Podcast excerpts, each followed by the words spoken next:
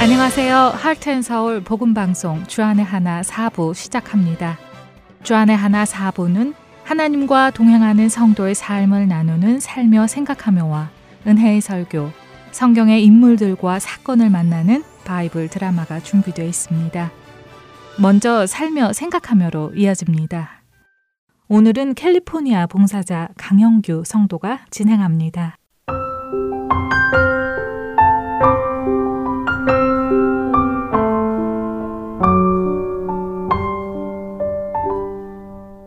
전에는 부모님을 뵙거나 전화를 드릴 때는 안부 전화이기도 했었지만 세상을 살아가다가 힘든 일이 있을 때 딱히 따로 말씀드리지 않아도 제 목소리만 듣고도 너 무슨 일이 있구나 하고 물어보시는 어머님의 목소리를 듣고 싶어 전화 드릴 때도 많았습니다. 어머니의 너 무슨 일이 있구나 하는 그 말씀만 들어도 어머니가 저의 힘든 것을 알고 계시다는 그 사실만으로도 저희가 위로가 되고 힘이 되었지요. 또 아버지께 이런저런 세상살이 어려운 일을 풀어놓다 보면 아버지께서는 딱히 어떻게 일을 처리해라 라고 말씀하시기보다는 항상 그 문제에 어떤 자세로 임해야 하는지에 대해 말씀해 주시곤 하셨지요.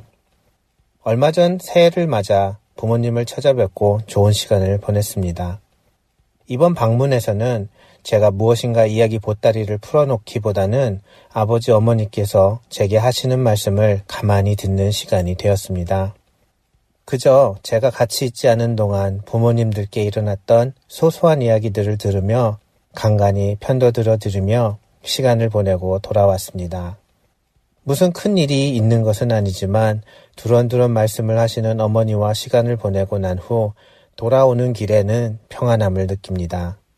무슨 일 때문에 전화해서 저의 답답함을 토로했던 때와 달리 듣기만 했는데도 평안함을 느끼게 되다니 참으로 부모님은 나이를 먹은 자녀들이라도 위로와 힘을 주시는 감사하신 분들임을 다시금 깨닫습니다. 그렇게 새해를 지내고 다시 생활 전선으로 교회의 사역지로 뛰어들게 됩니다. 오랫동안 섬겼던 새신자부를 내려놓고 새로운 부서인 미디어부를 섬기게 되었습니다. 물론 그동안 새신자부를 섬기며 식사를 준비하고 새신자 선물을 준비하는 중에 사역으로 인해 긴장이 된 적은 없었습니다. 그런데 새로 섬기게 된 미디어부는 사뭇 긴장이 감도는 시간들을 보내고 있습니다. 예배 도중 스크린 화면이 이상 없이 나가게 되는지, 찬양의 가사들은 제대로 나가고 있는지, 유튜브 생방송으로 송출되는 예배가 잘 나가고 있는지 여러 가지에 신경을 쓰게 됩니다.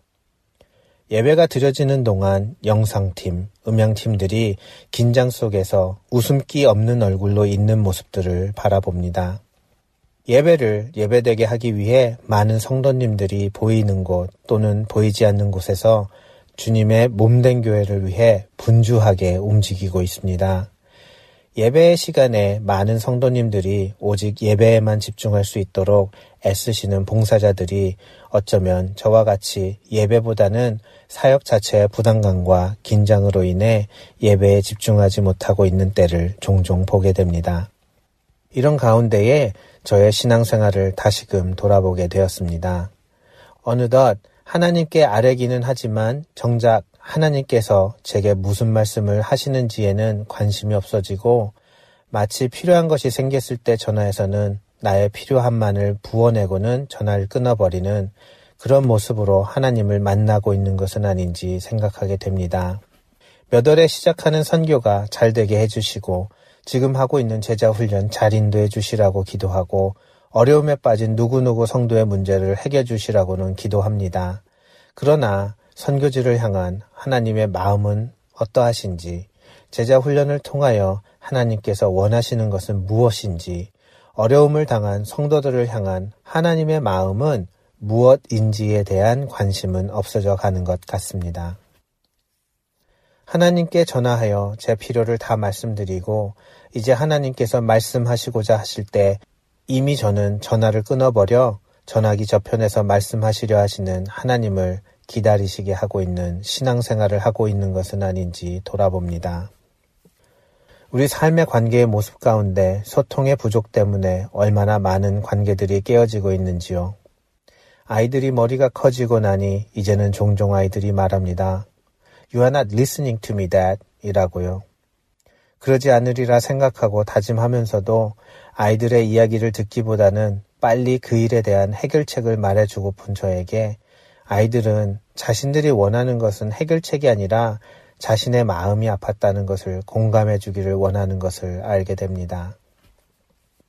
부모님께 전화드려 제가 필요한 것들에 대한 일방적인 쏟아놓음도 물론 저에게는 필요합니다만 부모님 댁에 가만히 앉아 부모님께서 제게 말씀하시는 것을 듣는 것 또한 너무나 필요한 것임을 알게 됩니다. 대화는 일반적인 선포와 간구가 아니라 아랠 것을 아뢰고 들을 말씀을 듣는 양방향 커뮤니케이션임을 깨닫게 되며 하나님께서는 얼마나 오랜 시간 기도를 쏟아놓고 도망가는 저의 뒷모습을 바라보시며 쟤는 언제 또 와서 내 얘기를 들을까라고 하셨을까요? 막상 주님 찬양하는 자리에서는 음향과 실수하지 않음에만 집중하며 막상 예배의 자리에서는 영상과 자막에만 집중하며 정작 하나님께서 하시는 말씀에는 제가 이거 준비해 드리냐 바빴다며 마음을 돌리고 앉아 있는 것은 아닌지요. 단순히 일을 하지 않고 말씀을 듣는 것이 더 중요하다는 깨달음이 아니라 제 마음은 과연 하나님의 말씀을 들을 준비가 되어 있는지 돌아보게 합니다. 주님, 하나님께서 우리를 자녀 삼으신 이유는 일을 시키기 위함이 아니라 하나님의 나라를 누리며 살기를 원하셨기 때문임을 믿습니다. 깨어진 관계를 회복시키심은 우리와의 대화를 원하셨기 때문인데 하나님의 대화의 자리를 마련한다는 미명하에 분주하다가 정작 하나님과의 대화는 하지 못하고 돌아 나온 많은 시간들이 주님의 뜻 앞만 밟고 돌아온 성공하지 못한 예배로 남아버렸음을 회개합니다. 저의 마음이 주님의 말씀을 들을 준비가 되게 하시고 잠잠히 주님 안에 거함으로 하나님 나라를 누릴 수 있는 예배의 성공자로 발견되게 하여 주시옵소서. 하나님의 자녀를 삼아 주시기 위해 대화의 문을 여시고 하나님의 자녀 삼아 주시기 위해 이 땅에 오셔서 우리의 죄를 대속하여 주신 예수님의 이름으로 기도드립니다.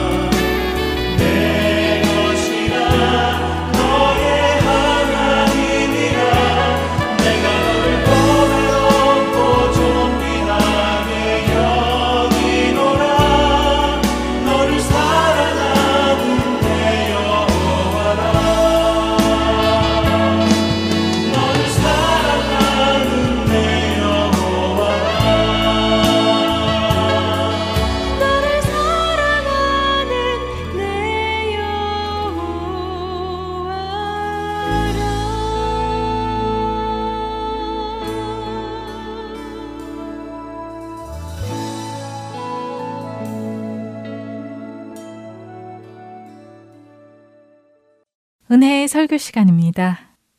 오늘은 캐나다 밴쿠버 그레이스 한인교회 박신일 목사님께서 사무엘 하 6장 12절에서 15절을 본문으로 휘장 없는 장막이라는 제목의 말씀 전해 주십니다. 은혜의 시간 되시길 바랍니다.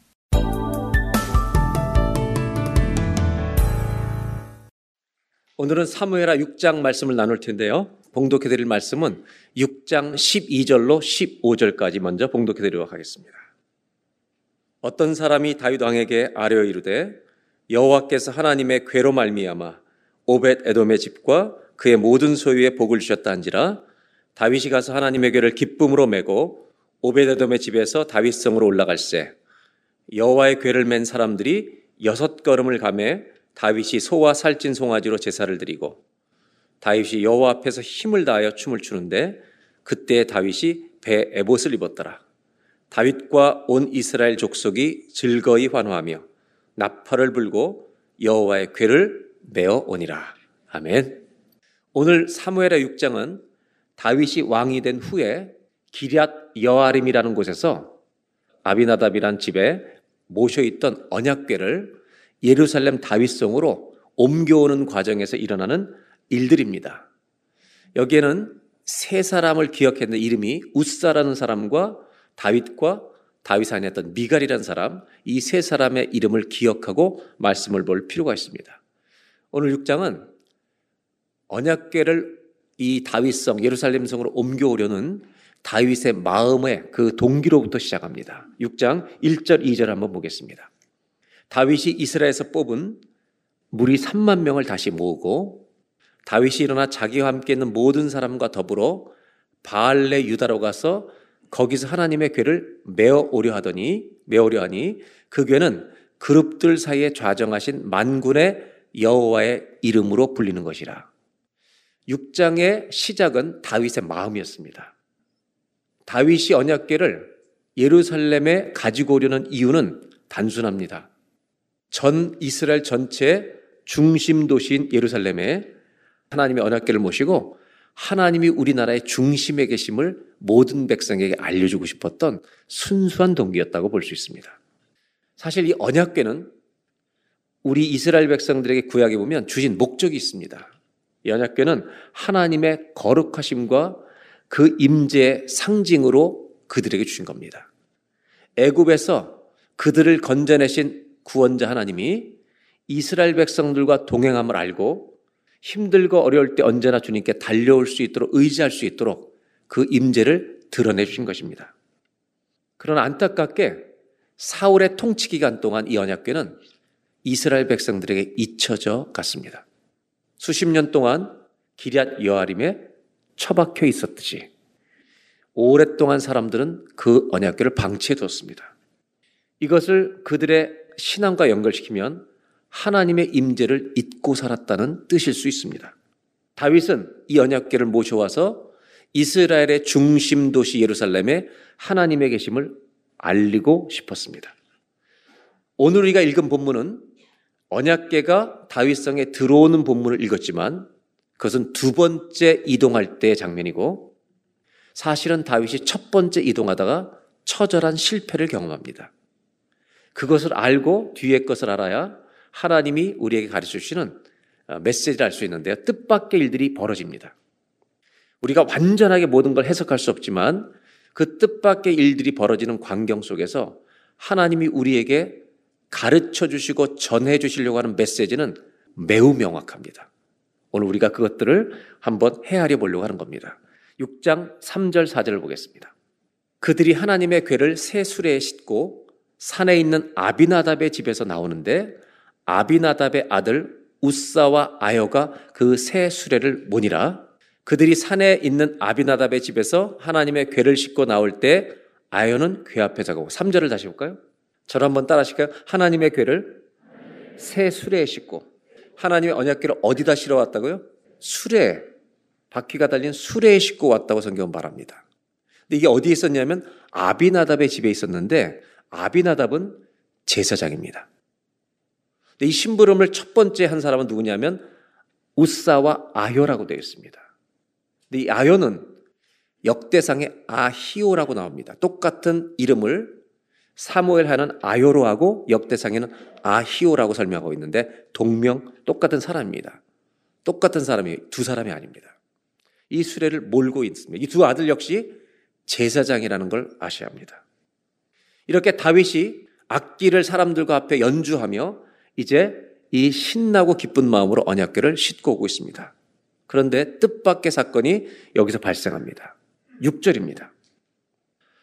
그들이 낙원의 타작마당에 이르러서는 소들이 뛰므로 우사가 손을 들어 하나님의 궤를 붙들었더니 이 뒤에 있던 우사가 하나님의 언약궤를 붙들었습니다. 여러분 이것은 아마 우리 중에 누구도 그렇게 쓸 수가 있습니다. 7절입니다. 잘한 것처럼 보이는데 하나님 뭐라고 말씀하시면 여호와 하나님이 우사가 잘못함으로 말미암아 진노하사 그를 그곳에서 치시니 역대상에서는 그의 몸을 몸을 찢으셨다고 말합니다. 그가 거기 하나님의 궤 곁에서 죽으니라. 언약궤가 떨어지는 걸 막기 위해서 붙잡다가 그것이 하나님이 잘못한 것이라고 말씀하시고 그를 죽이십니다. 8절. 여호와께서 우사를 치심으로 다윗이 화가 나고 분하여 언약궤를 지금 옮기다가 발생한 일이니까 그것을 베레스 우사라 부르니 그 이름이 오늘까지 이르니라. 첫 번째 언약궤를 나르는 과정에서는 완전히 실패합니다. 심지어 우사가 죽습니다. 우리가 이 성경을 보면서 한 가지 주의를 기울여야 할 게 있습니다. 한번 따라 하시 하나님을 주의하라. 하나님을 주의하셔야 합니다.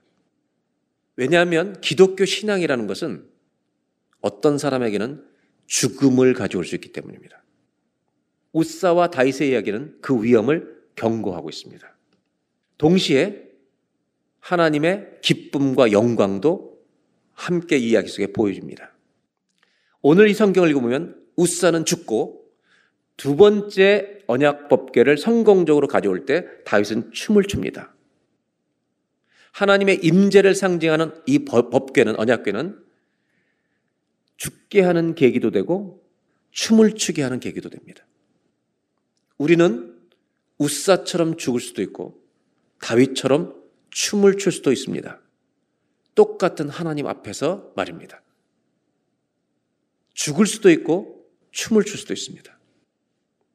언약계가 흔들리자 손을 뻗어 언약계가 떨어지지 않도록 취한 행동은 우리의 상식으로는 잘한 것이라는 생각이 듭니다. 그런데 성경은 그것 때문에 우사가 아주 비참하게 죽었다고 말합니다. 우리의 딜레마는 이게 왜 나쁜 행동인가라는 질문이 있기 때문입니다. 누구나 그렇게 할 수 있다고 생각합니다. 이 본문을 잘 이해하려면 근본적인 질문을 해야 합니다. 언약계를 어디에 싣고 날았다고요? 왜 수레에 싣고 나르는 것입니까? 언제부터 이렇게 된 것입니까? 원래 언약궤는 어떻게 나르라고 주님 말씀하셨습니까? 제사장들이 그 궤 고리에다가 발을 껴서 어깨에 메고 이동하도록 주님이 명령하신 규례가 있습니다. 언제부터 언약궤를 술에 나른 적이 있습니까? 없습니다. 술의 언약궤를 처음으로 날랐던 사람은 블레셋 사람들입니다.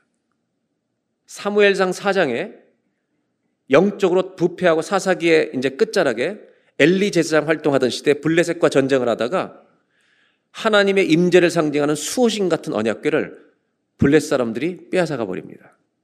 그리고 자기들의 신상 신전에 갖다 다곤 신전에 갖다 놓습니다. 아침에 가 보니까 자기의 신상이 떨어져서 깨져 있는 겁니다. 신상을 세웠습니다. 그 다음날 갔더니 완전히 박살이 났습니다. 그래서 블레 사람들이 무서워서 언약계를 돌려보낼 때 수레에 실어 보냅니다.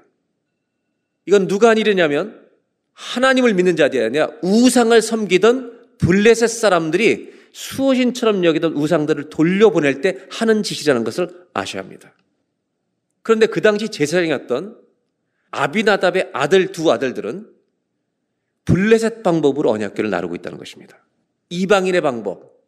다시 말하면 하나님을 소유물처럼 여기고 우상처럼 대하던 방식을 그들이 답습하고 배워서 몸에 익히고 있었다는 것입니다.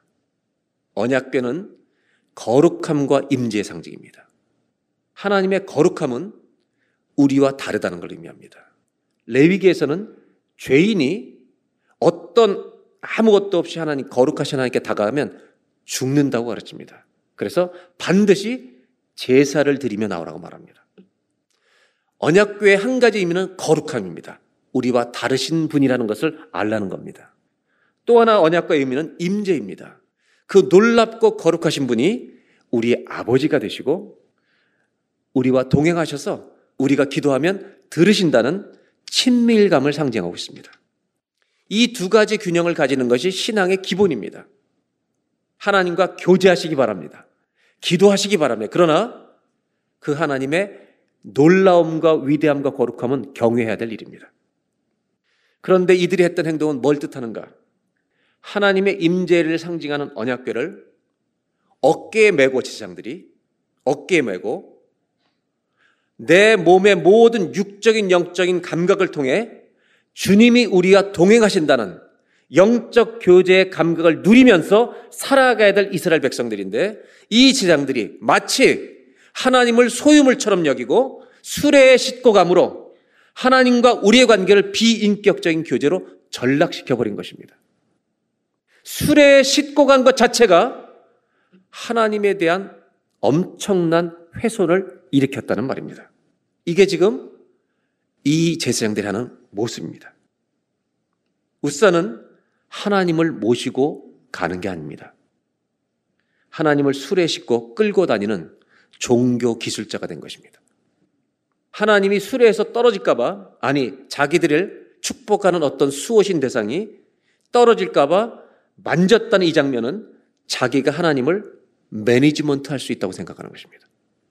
여러분이 주의하실 건 뭐냐면 우사가 지금 벌인 행동은 갑자기 일어난 일이라고 생각하는 것입니다. 우사는 갑자기 이런 행동을 한 게 아닙니다.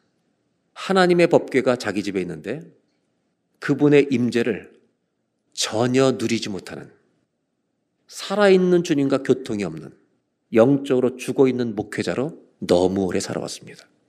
우사는 하나님의 은혜 앞에서 감격하고 찬송하는 감각이 이미 죽어 있습니다. 자기 자신도 하나님을 살아계신 하나님을 믿지 못하면서 하나님을 관리하는 제사장으로 오래 섬겨온 것입니다.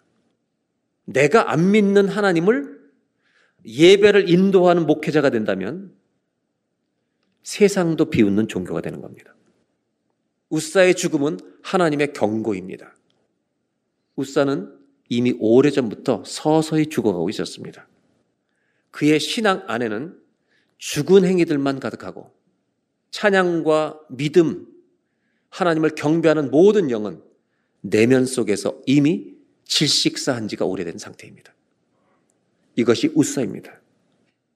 그렇다면 이 우사를 쳐서 죽이셨다. 우사의 죽음은 우리에게 무엇을 의미하는가? 아주 명확한 메시지가 여기 담겨 있습니다. 반대로 좀 생각해 보겠습니다. 살아계신 하나님에 대한 감각이 다 죽어 있는 우사라면 어떤 감각이 살아 있었겠습니까? 아마 영적인 감각은 죽었지만 육에 대한 감각은 너무너무 살아 있었을 것입니다. 우사가 죽었다는 것은 살아계신 하나님을 믿지 못하는 불신앙의 죽음입니다. 영적인 무감각증의 죽음입니다. 하나님과 우사 사이에는 뭔가 단단히 막혀 있는 게 있습니다.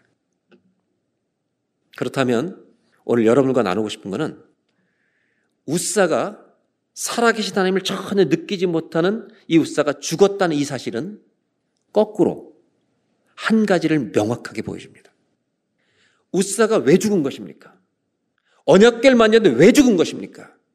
이거 한 가지는 정확하게 보여줍니다. 한번 따라 하실까요? 하나님은 살아계십니다. 하나님이 살아계시기 때문에 죽은 것입니다. 하나님이 살아계신 분이 아니면 그는 안 죽어야 합니다. 살아계신 하나님을 모독하는 행위에 대해서 주님은 해결하십니다. 여러분, 예배 시간에 혹시 졸거나 주무신다고 하는 것은 괜찮아요. 피곤해서 자는 거니까. 내 영이 살아있는지 죽었는지는 뭐 깨어있든 졸든 건 몰라요. 근데 한 가지 부탁하는 것은 늘 조시는 분들은 토요일 날 다음 주는 일찍 자자. 이 정도는 결정하셔야 됩니다. 우리가 믿는 하나님은 이번 주간에도 침묵하신 것처럼 보이지만 시퍼렇게 살아계십니다. 그 주님을 예배하는 저와 여러분 되시길 바랍니다. 우사가 죽자 6장 9절을 보겠습니다. 다윗은 그날의 여호와를 두려워합니다. 그리고 여호와의 괴가 어찌 내게로 오리요. 이 괴를 옮겨가는 게 무섭다는 말입니다. 10절을 봅니다. 다윗이 여호와의 괴를 옮겨 다윗성 자기로 메어가기를 즐겨하지 않고 또 무슨 일이 생길지 모르니까. 가드 사람 오베데돔의 집으로 메어갑니다. 11절 다 같이 읽어볼까요? 여호와의 괴가 가드 사람 오벳 에돔의 집에 석 달을 있었는데 여호와께서 오벳 에돔과 그의 온 집에 복을 주시니라. 아멘. 여러분 가정이 오벳 에돔의 집이 되기를 축복합니다. 여기서 오해하지 말 것은 언약궤가 있더니 무조건 이 집이 복을 받았다. 저는 이렇게 생각하지 않습니다. 오벳 에돔의 삶을 보고 복 주는 것입니다. 우리의 삶을 보고 주님이 복을 주고 싶어하는 인생길을 걸어가시길 바랍니다. 그래서 다윗은요 안 모셔오고 오벳 에돔의 집에 두었는데 석 달 동안 하나님 복 주신다는 얘기를 듣고 다윗이 마음이 풀리기 시작합니다. 두 번째로 언약계 이동을 수행하는데 이번에는 이전처럼 함부로 모셔오지 않고 신중하게 합니다. 다윗은요 하나님께 묻고 가던 사람입니다. 그런데 신기하게 첫 번째 언약계를 모셔올 때 묻지 않고 지들끼리 결정합니다. 두 번째 준비를 어떻게 하는지 이 자세한 내용이 똑같은 역사적 사건이 역대상에 조금 더 자세히 소개되어 있어서 그 본문을 보고 좀 설명드리겠습니다. 15장 1절입니다. 역대상 다윗이 다윗성에서 자기를 위하여 궁전 세우고 또 하나님의 교를 둘 곳을 마련하고 일단 그것을 위하여 텐트 장막을 칩니다. 언약궤를 모실 장막입니다. 뭐 건물이 아닙니다. 2절 다윗이 이르되 레위 사람 외에는 하나님의 궤를 맬 수 없나니 기억하는 겁니다. 이렇게 해야 되는 거지. 이는 여호와께서 그들을 택하사 여호와의 궤를 메고 영원히 그를 섬기게 하셨습니다 하고 13절로 갑니다. 그리고 과거를 회상하면서 뉘우칩니다. 전에는 너희가 이걸 매지 않아였으므로 우리 하나님 여호와께서 우리를 찢으셨으니 역대상에 우사를 찢어서 죽였다고 말합니다. 그의 몸을 찢었다. 이는 우리가 규례대로 그에게 구하지 아니했기 때문이다. 어떻게 해야 되는지 주님께 물어보지 않고 우리 멋대로 왔기 때문이다. 주의를 기울여 가지고 이제 뉘우치면서 모시는 장면입니다. 15절로 가보겠습니다. 다 같이 한번 읽겠습니다. 모세가 여호와의 말씀을 따라 명령한 대로 레위 자손이 채 하나님의 괴를 꿰어 어깨에 매니라. 하나님의 규례대로 두 번째는 이동을 시작합니다. 드디어 언약계가 다윗성으로 옮겨집니다. 오늘 우리가 처음 읽었던 본문에서처럼 다윗은 여섯 걸음을 뛸 때마다 제사를 드리면서 춤을 추기 시작합니다. 여러분, 왕이 다른 사람의 눈에 전혀 아랑곳하지 않고 너무 기뻐서 춤을 추는 장면이 두 번째 이야기입니다. 다윗이 왜 이렇게 춤을 췄을까요? 우사가 몰랐던 것을 다윗은 알고 있었습니다. 우사는 하나님과의 관계가 단절돼 있었습니다. 영적인 모든 감각이 없는 채로 종교 의식을 수행했습니다. 근데 다윗은 지금 예배를 드리고 있습니다. 왜냐하면 다윗은 수많은 고통을 겪으면서 한 가지를 배웠습니다. 그 고난을 통과하는데 주님이 동행해 주셨습니다. 언약궤가 없는데 주님이 임재하셨습니다. 그래서 다윗은 고난과 더불어 10년을 살면서 고난과만 산 게 아니라 고난 중에도 하나님 안에 거한 줄로 믿습니다. 우리 모든 성도님들 중에 어둠의 깊은 터널을 통과하고 질병과 고난 있다 할지라도 여러분 고난 안에만 있지 말고 주님 안에 거하시길 바랍니다. 이것을 몸으로 체험한 사람이 다윗입니다. 자기가 하나님을 돌본 게 아니라 하나님이 다윗을 돌보신 것을 온몸으로 체험하고 살아서 그것을 경험한 사람입니다. 이것이 우사와 다른 점입니다. 하나님은 다윗에게 목자가 되어 주셨고 사망의 골짜기에서 자기를 붙들어 주셨습니다. 다윗은 하나님과 울고 웃으며 그 시변을 보냈습니다. 우사가 죽었을 때 화를 낸 것은 하나님을 향한 분노일 수도 있지만 내 멋대로 한 자기를 향한 분노일 수도 있습니다. 중요한 것은 하나님과 살아있는 관계가 계속되고 있다는 겁니다. 다윗의 기도는 그래서 때로는 눈물과 탄식이고 때로는 찬양과 경배였습니다. 하나님을 하나님으로 대한 것입니다. 그러나 우사는 하나님께 절대로 화를 내는 적이 없습니다. 하나님이 죽어 계신데 무슨 화를 내겠습니까? 하나님과 감정적 교감이 없습니다. 물건이기 때문입니다. 다윗이 춤을 추었다는 것은 무엇을 뜻하는 것일까? 경거 망동한 행동을 보여주려는 것인가? 아닙니다. 그가 춤을 춘 이유는 딱 한 가지입니다. 우사의 죽음이 주는 메시지가 있다면 다윗이 춤을 추었다는 것이 주는 명확한 메시지가 있습니다. 언약궤를 다윗성으로 모시고 들어올 때 그런 시편의 그 광경을 자기의 마음을 그대로 거기에 노래하고 있습니다. 시편 24편은 그 언약궤가 다윗성에 들어올 때 부르는 노래입니다. 24편 전체 중에 마지막 7절, 8절 또 10절을 보겠습니다. 문들아 너희 머리를 들지어다. 영원한 문들아 들릴지어다. 영광의 왕이 들어가시리로다. 영광의 왕이 누구시냐? 강하고 능한 여호와시요. 전쟁에 능한 여호와시로다. 아멘. 10절을 다 같이 읽겠습니다. 영광의 왕이 누구시냐? 만군의 여호와께서 곧 영광의 왕이시로다. 왕이 들어오시기 때문에 지금 춤을 추는 겁니다. 이걸 이렇게 표현하면 좋겠습니다. 나의 인생을 지금까지 지켜주시고 나를 돌보시고 정말 나를 붙들으신 그 주님의 신비와 영광 앞에 더 가까이 간 것입니다. 주님을 그렇게 가까이 모시는 것이 얼마나 큰 감격이었겠습니까? 그 다윗의 마음이 고스란히 춤으로 나타나는 것입니다. 다윗은 예배를 드리고 있는 것입니다. 다윗은 자신의 인생 전체 여정 속에 자신 인생을 휘감아 돌며 자기의 삶 속에 역사하신 하나님께 마음이 활짝 열려 있었습니다. 이분이 나의 하나님인데. 이분이 나의 하나님인데. 내가 살고 있는 성에 모실 수 있다니. 그 영광 앞에 너무 기뻐 춤을 춥니다. 그냥 바닥에 엎드려도 좋은 심정이란 말입니다. 우사의 죽음의 의미가 있는 것처럼 다윗이 춤추는 것에도 의미가 있다는 것입니다. 또 하나 언약궤가 두 번째 들어올 때 이 배경을 담아서 쓰여져 있는 시편 한 편을 더 소개해 드리려고 합니다. 시편 132편인데 전체는 오늘 집에 가서 꼭 한번 사무엘하 6장의 배경을 담고 있는 132편은 꼭 집에 가서 읽어보시고 저는 뒷부분만 읽어드리려고 합니다. 8절부터입니다. 여호와여 일어나서 주의 권능의 교와 함께 평안한 곳으로 들어가십시오. 주의 제장들은 의를 옷 입고 주의 성도들은 즐거이 외칠지어다. 주의 종 다윗을 위하여 주의 기름 부음 받은 자의 얼굴을 외면하지 마옵소서. 여호와께서 다윗에게 성실히 맹세하셨으니 변하지 아니하실지라 이르시기를 너의 몸에 소생을 너의 왕위에 둘지라 내 자손이 내 언약과 그들에게 교훈하는 내 증거를 지킬진데 그들의 후손도 영원히 너의 왕위에 앉으리라 하셨도다. 여호와께서 시온을 택하시고 예루살렘을 택하시고 자기 거처를 삼고자 하여 이르시기 주님이 예루살렘을 택하시고요. 14절 다 같이 읽겠습니다. 이는 내가 영원히 쉴 곳이라 내가 여기 거주할 것은 이를 원하였습니다. 우리 주님이 예루살렘을 택한 이유가 내가 여기를 영원히 쉴 곳으로 내가 거주할 곳으로 주님이 원하셨다고 말씀하십니다. 여기서 놀라운 일이 일어납니다. 18절입니다.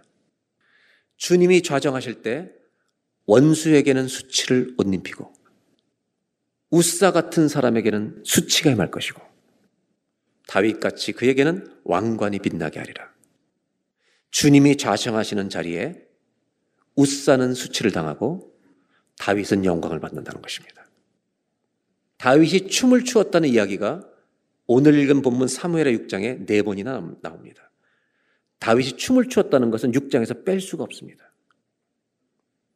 우사의 죽음은 하나님의 살아계심을 반증하고 있습니다. 그렇다면 다윗이 춤추었다는 것은 뭘 의미하는 것입니까? 언약계가 들어오는데 다윗이 기뻐서 감출 수 없는 춤을 추었다는 말은 이스라엘의 왕은 내가 아니라 참된 왕은 우리 하나님이십니다. 이거를 고백하는 것입니다. 다윗은 자신이 드린 이 예배를 통해 어떤 정치적인 행위보다 어떤 군사적인 승리보다 이스라엘 백성들에게 더 큰 영향을 끼칩니다. 한번 따라 하실까요? 하나님만이 만왕의 왕이십니다. 이것을 고백하고 있는 중입니다. 저와 여러분에게도 춤을 아무리 못 추는 저 같은 사람이랄지라도 마음속에는 춤이 있기를 바랍니다. 아멘. 찬송할 때 춤추며 예배하시길 바랍니다. 마지막 안타까운 장면이 또 하나 있습니다. 우사의 죽음만큼 슬픈 이야기입니다. 그것은 다윗의 아내 미갈입니다. 사무엘하 6장 16절을 함께 보겠습니다. 함께 봉독할까요? 여호와의 괴가 다윗성으로 들어올 때 사울의 딸 미갈이 창으로 내다보다가 다윗 왕이 여호와 앞에서 뛰놀며 춤추는 것을 보고 심중에 그를 업신여기니라. 다윗이 너무 기뻐 하나님이 만왕의 왕이라고 정말 예배드리며 들어오는 이 장면을 왕궁에서 보면서 진짜 저거 왕이 왜 채통 없이 저러고 있냐? 업신여겼다고 생각 기록합니다. 다윗은 이 언약궤를 장막에 모신 후에 집으로 갑니다. 20절로 가보겠습니다. 다윗이 자기의 가족에게 축복하러 돌아오매 사울의 딸 미갈이 나와서 다윗을 맞으며 이르되 뭐라고 말하냐면 이스라엘 왕이 오늘 어떻게 그렇게 영화로우십니까? 아주 비꼬는 말입니다. 방탕한 자가 그냥 염치 없이 자기 몸을 마구 드러내는 것처럼 수많은 사람들 여자 종들이 보는 앞에서 네 몸을 드러내고 그렇게 춤을 춰야 되겠느냐 이렇게 말하는 겁니다. 그때 다윗이 뭐라고 대답하는지 21절을 보겠습니다. 다윗이 미갈에게 이르되 이는 여호와 앞에서 한 것이니라. 그가 내 아버지와 그의 온 집을 버리시고 나를 택하사 나를 여호와의 백성 이스라엘 주권자로 삼으셨으니 나는 여호와 앞에 뛰놀리라. 나는 여호와 앞에서 정말 뛰놀고 있는 중심으로 예배드리는 거다. 이렇게 대답합니다. 계속 춤을 출 것 같아요? 안 출 것 같아요? 추겠다는 말입니다. 미갈에게 하나님과 미갈 사이를 가로막는 벽이 있음이 보입니다. 사울의 피가 흐르고 있는지 모르겠어요. 자신과 자기 가족이 다른 사람과는 구별돼 언제나 높은 지위, 언제나 왕족 같은 특권, 사람들의 발을 씻겨주는 이런 행위 말고 자신을 수치스럽게 하는 일을 용납할 수 없는 가족임을 알리고 있습니다. 하나님이 자기를 이상하게 처리하셔도 안 된다고 생각합니다. 미갈이 상징하는 것은 무엇입니까? 남편을 비웃는, 하나님을 경배하는 남편을 비웃는 미갈의 조롱이 상징하는 바가 무엇입니까? 이것은 냉소주의입니다. 아주 시니컬한 태도입니다. 믿음을 가지고 뜨겁게 예배하는 자에 대한 조롱 담긴 교회 안에 있는 교인들 중에 냉소적인 사람들을 의미합니다. 기쁨의 표현을 천박하게 여기는 그 냉소주의는 지적으로 많이 배웠다는 교만에서 돌수 있습니다.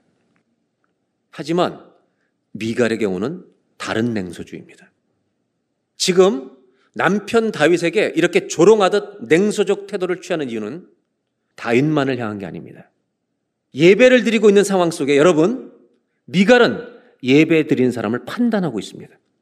다윗을 향해서 냉수적 태도를 취하고 조롱하는 이 지금 미갈의 모습은 하나님을 향한 것입니다. 다윗만 그렇게 여기는 게 아닙니다. 하나님에 대해서 이렇기 때문에 다윗에 대해서 그렇게 하는 겁니다. 왜 내 인생을 이렇게 대우하시는가? 왜 다윗을 만났다 이상한 남자한테 가다 또 와서 살게 하시는가? 내 인생이 왜 이렇게 꼬여 있는가? 하나님에 대하여 단단히 섭섭해 있는 것입니다. 왜 내 아버지 사울은 왕에서 잘라내시는가? 잔뜩 주님에 대해서 섭섭함이 가득 차 있습니다. 이렇게 냉소적인 사람은 열심히 믿는 사람이 보기도 싫습니다. 소경 바디메오가 나 좀 살려다고 불쌍히 소리 짓는 그런 기도 소리는 들을 수도 없습니다. 그런 행동들이 다 못마땅합니다.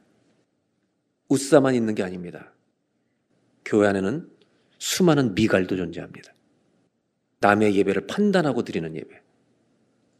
주님과의 전혀 뜨거운 교제가 없는 그 예배의 원인은 미갈에게는 주님을 향한 냉소주의였습니다. 다윗은 장막의 텐트에 임시 처소를 만들어 놓고 언약궤를 모셔놓은 채 미갈의 말에도 불구하고 예배를 드립니다. 거기에는 휘장이 없었습니다. 성소와 지성소의 구별 없이 언약궤만 갖다 놓았습니다. 학자들은 24시간 예배가 드려졌다고 표현합니다. 하나님은요, 성경에 다윗이 드리던 예배를 너무너무 그리워하셨습니다. 이것이 사도행전 15장 16절에 나옵니다. 이후에 내가 돌아와서 다윗의 무너진 장막을 다시 지으며 솔로몬 성전보다 다윗의 장막을 더 좋아하셨습니다. 그 허물어진 것을 다시 지어 일으키리니 우리 주님은 솔로몬 성전을 다시 짓는 것보다 다윗의 텐트 안에 있는 그 작은 임시초소 예배를 더 좋아하셨습니다. 우리가 마지막으로 생각해 보야 될 것은 왜 하나님은 미갈의 조롱 속에서도 춤추며 예배하는 다윗의 장막을 그리워하신다고 말씀하십니까? 다윗의 장막이라는 것에 메시지가 있습니다. 휘장도 없었던 다윗의 장막. 그것을 통해 주님이 가장 거하시고 싶은 곳을 알려주십니다. 예루살렘이 내가 앉을 곳이라 말씀하셨습니다. 다윗의 장막에는 거리낌이 없었습니다. 휘장이 없이 탁 트여 있었습니다. 우사에 죽은 종교의 형식과 위선도 없었고 미갈의 냉소적 태도는 없었습니다. 마치 벌거벗은 것처럼 주님 사랑한다는 마음 하나 가지고 덤벼드는 다윗 같은 사람을 만나고 싶어 하십니다. 이게 주님의 마음입니다. 포장된 믿음도 아니고 냉소적인 태도를 가진 채 자기 몸을 칭칭 판단으로 둘러싸고 나오는 휘장 감고 나오는 여자들도 아니고 부족하고 고생하고 여러 가지의 감정의 기복이 있지만 있는 그대로 주님을 사랑한다고 나오는 다윗 같은 사람을 그리워하십니다. 휘장이 없었던 임시장막은 주님이 좋아하시던 곳입니다. 왜냐하면 하나님이 머물고 싶어 하시는 곳이 어디신지 알려주고 있기 때문입니다. 주님이 정말 원하시는 것은 머물기 원하시는 것은 성전도 아니고 장막도 아니고 이스라엘 왕의 보좌도 아니고 여러분 회사의 사장님 방도 아닙니다. 주님이 정말 거하기 원하시는 곳이 한 곳이 있습니다. 한번 따라 하실까요? 하나님은 우리 마음 중심에 좌정하기를 원하십니다. 하나님이 오늘도 머물고 싶어 하시는 곳은 우리 마음의 성전입니다. 오늘 예배가 주님을 우리 마음의 중심에 주님 앉으십시오. 그리고 한 주간을 주님 모시고 살겠습니다. 고백하는 예배가 되기를 바랍니다.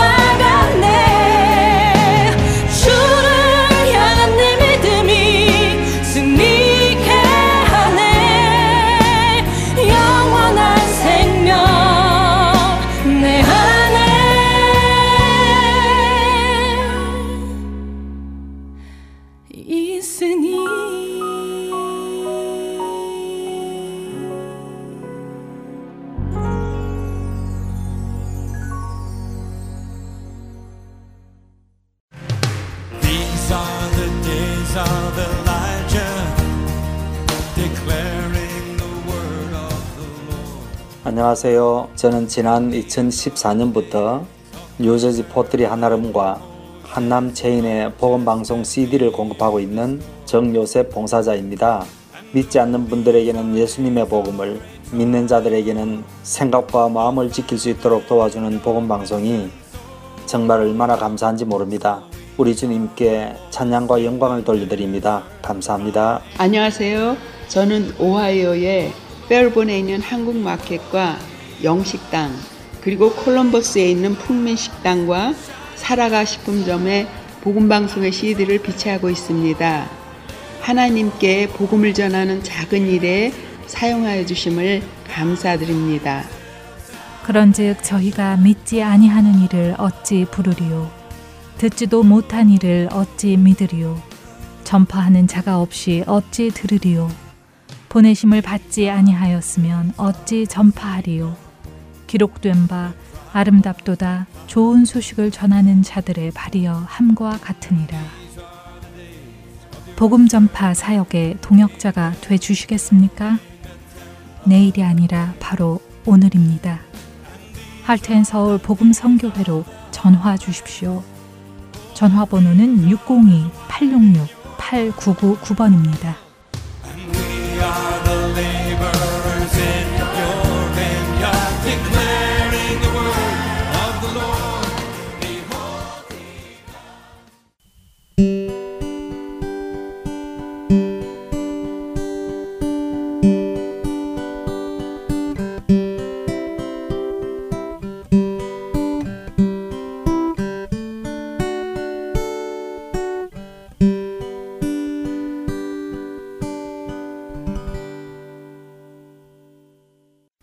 속의 인물들과 사건을 만나는 바이블 드라마로 이어집니다.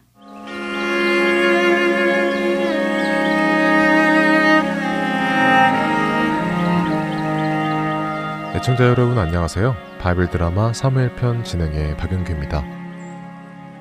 골리앗과 싸우게 된 소년 다윗. 사울 왕은 다윗을 보호하기 위해서 자기 갑옷을 벗어줍니다. 자, 얘야. 네가 나가서 저기 저 거인 골리앗과 싸우겠다고 하니 내가 나의 갑옷을 친히 벗어주겠다. 자, 이것을 입어보아라. 그리고 여기 이 투구도 머리에 쓰도록 해라. 네? 사울 왕님의 갑옷과 투구요? 네, 감사합니다. 아직 어린 소년이었던 다윗이 입기에는 사울의 군복이 컸습니다. 특히 사울은 이스라엘 보통 남성들보다도 키가 머리 하나만큼 큰 사람이었기에 다윗에게 사울의 갑옷은 오히려 짐만 되었죠. 아, 참. 아, 아무래도 안 되겠다. 사울 왕이시여, 주신 갑옷은 감사합니다만 아무래도 옷이 너무 커서 저는 안 되겠습니다. 갑옷이 너무 무거워서 몸도 움직이기 어렵고요. 그냥 원래 제 옷을 입고 싸우겠습니다. 무엇이라고? 갑옷도 입지 않고 저 거인과 싸우겠다고? 야, 이 녀석아. 전쟁이 무슨 장난인 줄 아느냐? 장난이라뇨. 말씀드린 대로 하나님께서 저를 지켜주실 것입니다. 전쟁은 하나님이 하시는 것이지 제가 하는 것이 아니니까요. 그럼 여기 이 칼이라도 들고 나가거라. 칼도 필요 없습니다. 걱정 마십시오. 우리 이스라엘의 하나님께서 반드시 저 블레셋의 원수를 심판해 주실 것입니다. 그렇게 말한 후에 다윗은 평소의 복장 그대로 나갑니다. 그의 한 손에는 양떼를 몰 때 사용했던 막대기가 들려 있었지요. 사울은 근처 시냇가로 갑니다. 음, 그래. 이 돌이 좋겠군. 다윗은 그곳에서 매끄럽게 생긴 돌 다섯 개를 주워서는 자신의 주머니에 넣습니다. 그리고는 골리앗에게로 나아갑니다. 아무런 무장도 하지 않고 막대기 하나를 들고 걸어오는 다윗을 보며 골리앗은 심기가 불편해졌습니다.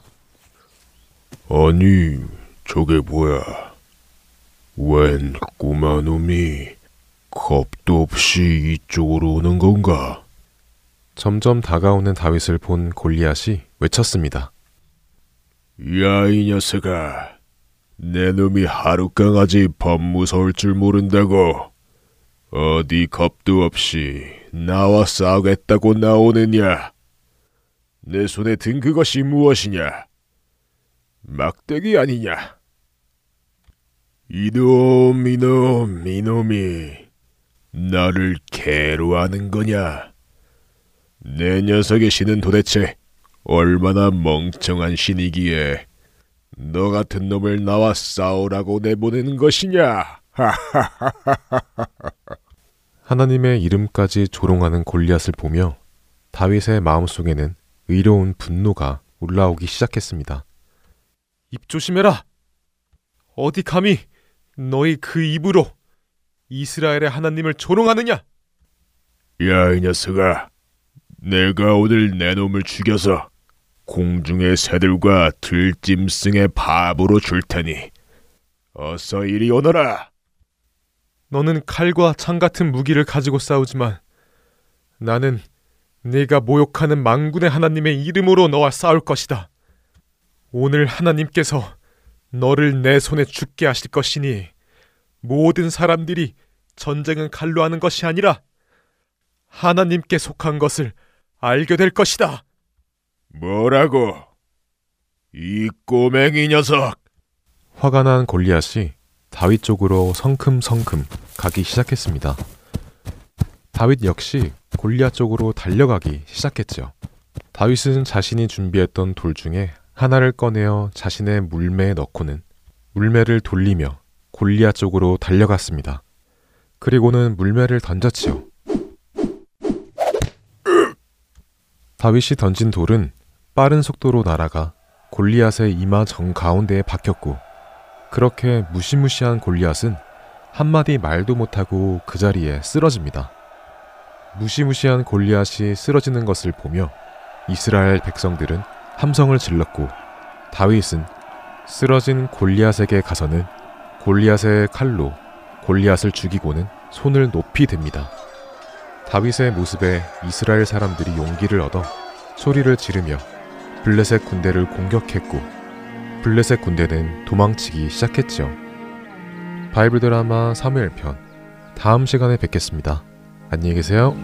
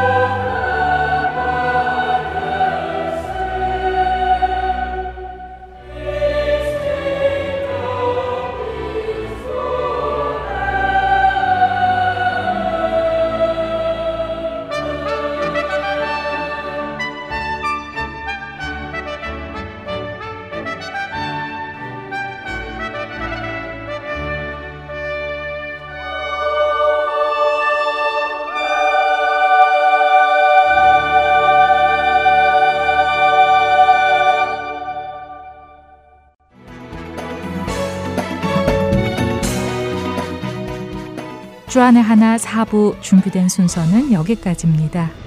언제나 하나님의 임재 속에 거하시는 하루하루 되시길 소망합니다. 청취자 여러분 고맙습니다.